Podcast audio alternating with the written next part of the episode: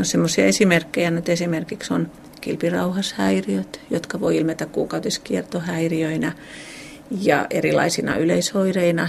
Ja, ja semmoisen korjaaminen on tietysti sinänsä sangen yksinkertaista. Toinen semmoinen sangen usein esiin tuleva tilanne on piilevä keliakia. Ja keliakiaan liittyen tietysti meillä on henkilöitä, joilla on vatsaoireita, mutta keliakia on todennäköisesti kyllä väestössä yleisempää kuin mitä on ymmärretty. Ja on myös sellaisia tilanteita, missä ainoat oireet on ihan muuta kuin vatsaoireita. Ja tämmöisessä tilanteessa niin ruokavalion korjaaminen se on aika ihana asia, että sillä voi sitten vaikuttaa suotusasti omiin raskaustulomahdollisuuksiin. Nämä nyt vain pari esimerkkiä.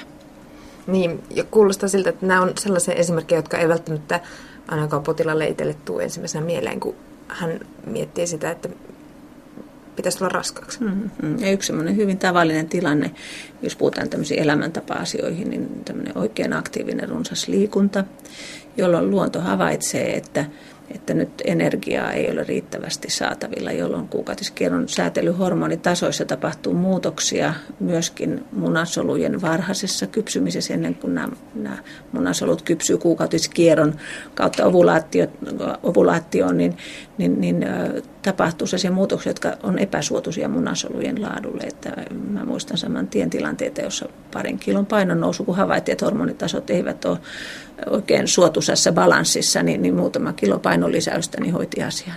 Mullistava ajatus. No, maailman yksinkertaisin ajatus, eikö vaan? Kyllä, no. kyllä. Mutta siinä yleensä silloin taustalla on myös sellaiset niin havainnot, jotka liittyy siihen kokonaisfysiologiseen tasapainotilaan.